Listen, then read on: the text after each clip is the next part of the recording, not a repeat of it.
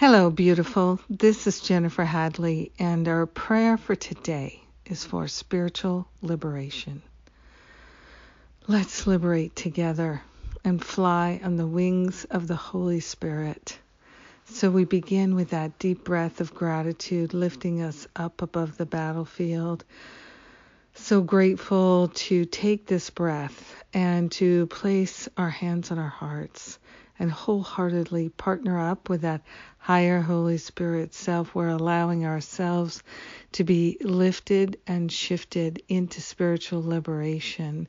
We are no longer interested in living in a prison of our own thoughts, our own complaints, our own misdeeds. We are grateful to give ourselves over to that higher Holy Spirit self and relinquish the guilt the shame, the blame, the regret, the resentment, anything that could keep us from rising up and liberating. We are grateful and thankful that the love of God is our liberator. We are grateful and thankful to forgive ourselves for our errors, our choices, anything that we've ever done or said or thought in the past we are willing to hold ourselves responsible for what we see and what we feel, and we are grateful to let all blame go. So we're giving up the blame against other people and we're giving up the blame against ourselves. All is one, and we are choosing compassion. We're choosing to honor ourselves and each other.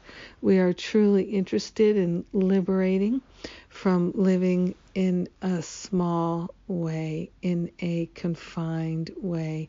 We are grateful to give up playing small and to stand in the light of truth here and now. We are truly grateful that our hearts are open and our minds are free, and this is the way we choose to be. We're living large in our loving, and we are grateful to share the benefits with all our brothers and sisters because we're one with them. In gratitude, we allow this word to be, and so it is. Amen. Amen. Amen. Yes. Mm. Mm-mm-mm.